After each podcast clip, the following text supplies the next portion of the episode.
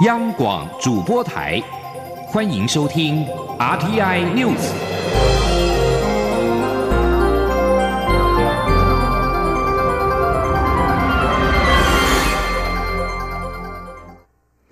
各位好，我是张学华，欢迎收听这节央广主播台提供给您的 RTI News。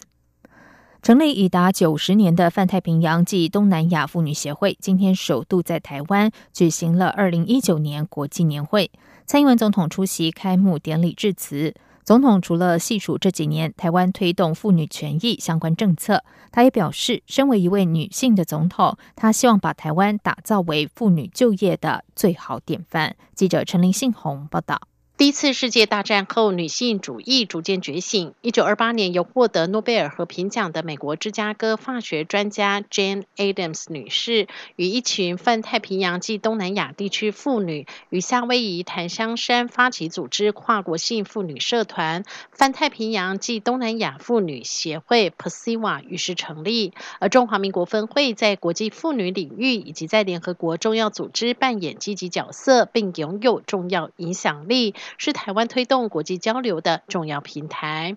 成立九十年的泛太平洋暨东南亚妇女协会，二三号首次在台北举办年会。今年共有十一个会员国代表团来台与会，且由各会员国长旗入场揭开序幕。蔡文总统也获邀出席开幕典礼致辞。总统首先赞许主办单位 Persiva 中华民国分会理事长陈淑珠女士，这几年为了争取年会在台湾举办，付出了相当多的心血。她也强调，台湾以及 Persiva 的许多会员国都已经迈入高龄社会。这次年会的主题 Life's Journey to Well-being，与会贵宾就是要针对人口高龄化的挑战，讨论各国的应应做法。总统也细数这几年台湾推动妇女权益相关的政策，不仅实施弹性工时，也努力提升女性劳动力的参与率，鼓励妇女追求自己的理想和梦想。他强调，身为一位女性的总统，希望把台湾打造为妇女就业的最好典范。总统说：“身为一个女性的总统，我们很希望能够把台湾能够作为我们妇女。”就业的一个最好的一个典范，我们希望能够做得更多，做得更好。那么各位贵宾都是长期关注妇女议题的意见领袖，我们很期待透过这次的年会，有来自各国的政策以及呃各位宝贵意见的交流，可以作为未来我们施政的重要的参考。总统也表示，这些年来，不论是他到马绍尔群岛参加太平洋妇女领袖联盟会议，或是台湾和美国展开合作计划，都让妇女赋权在印太地区更受重视，也证明了台湾在全球妇女议题上可以做出更多的贡献。中央广播电台记者陈林信鸿报道。长荣空服员罢工持续进行当中，交通部也召开了紧急应变会议。次长王国才今天表示，长荣预计从明天起会维持四成左右的运能，剩下的旅客已经安排迁转、延期或者取消。由于长荣目前已经取消到二十八号的航班，二十九号之前也不接受定位。王国才希望罢工能够尽快的在这段时间内结束。他说：“整个长长荣公司。”到六月二十八把取消航班，哦，然后这一段时间也也也不再接受订票哈。我们是希望说，如果可以在这段时间结束是最好。就说这段时间事实上目前是处理差不多了，所有的旅客也处理差不多了。如果再延长，可能他下一波又要开始处理这样。所以第一个阶段，我们希望在这一个阶段哈，能够有一个结束。至于所谓的罢工预告期乃至于授权期，王国才则希望工会能够提早宣布几号到几号要罢工，让旅客能有所应应。他也再次呼吁劳资双方能够尽快重回谈判桌协商，让争议尽早落幕，早日恢复机场秩序。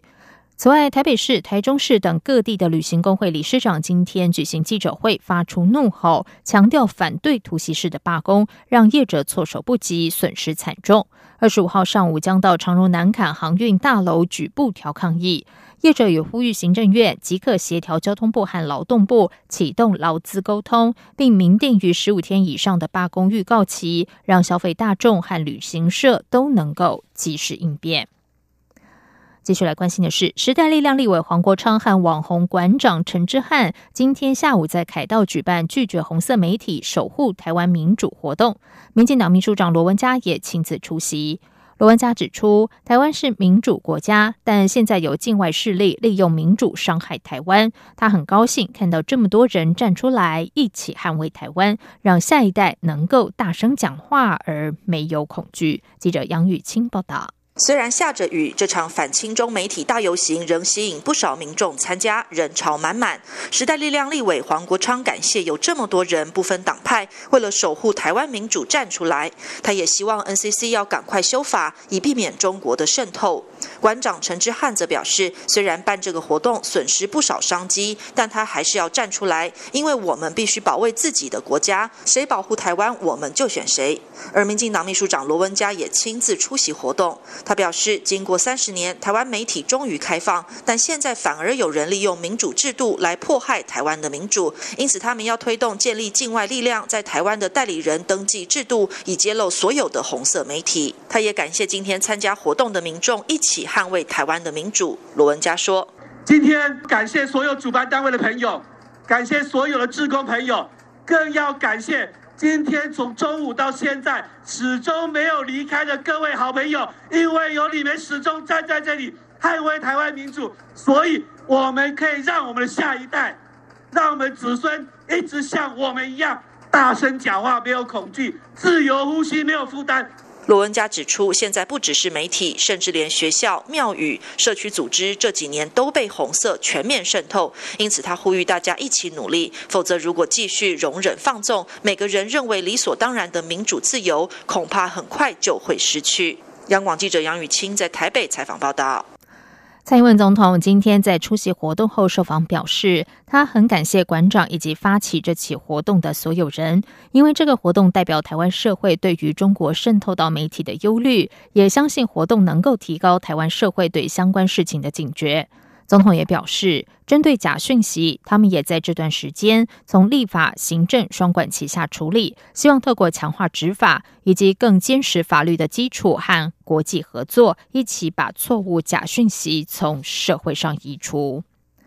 在外电消息方面，第三十四届东南亚国家国协峰会二十二号和二十三号在泰国的曼谷登场，今年的主题是促进永续性的伙伴关系。轮值主席国泰泰国总理帕拉育在开幕式中表示，东协未来发展重点在于稳定、富裕和永续，更要促使东协尽快的完成区域全面经济伙伴协定 （RCEP）。二十二号上午是东协峰会的开幕仪式，下午将由东协轮值主席国泰国的总理帕拉育主持记者会。今天的会议包括东协各国外长会议以及东协经济部长关于区域全面经济伙伴协定的会议。下午则是东协领导人的全体会议。帕拉玉在今天的开幕式上致辞表示，东协未来发展将有三大重点：第一个是更为稳定，东协能够应对更快速的变化，像是网络安全的挑战；而第二个是东协将会更富有；第三个重点在于永续。日本冲绳县今天追悼七十四年前冲绳战役阵亡者，首相安倍晋三出席致辞时说，将致力减轻冲绳基地的负担，但是遭到台下民众呛滚回去。日本冲绳县在二次大战末期发生了惨烈陆上战役，当年许多冲绳居民被卷入战事，死亡人数超过二十万人。冲绳县民平均每四人就有一人死亡。冲绳县政府把旧日本军队组织性战斗结束的六月二十三号定为冲绳慰灵日。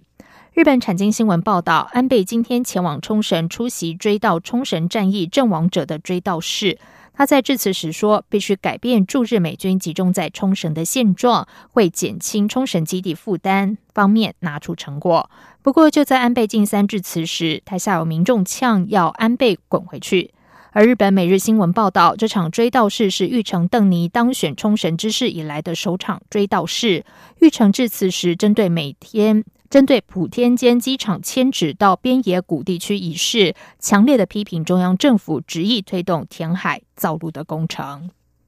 以上，央广主播台，谢谢收听。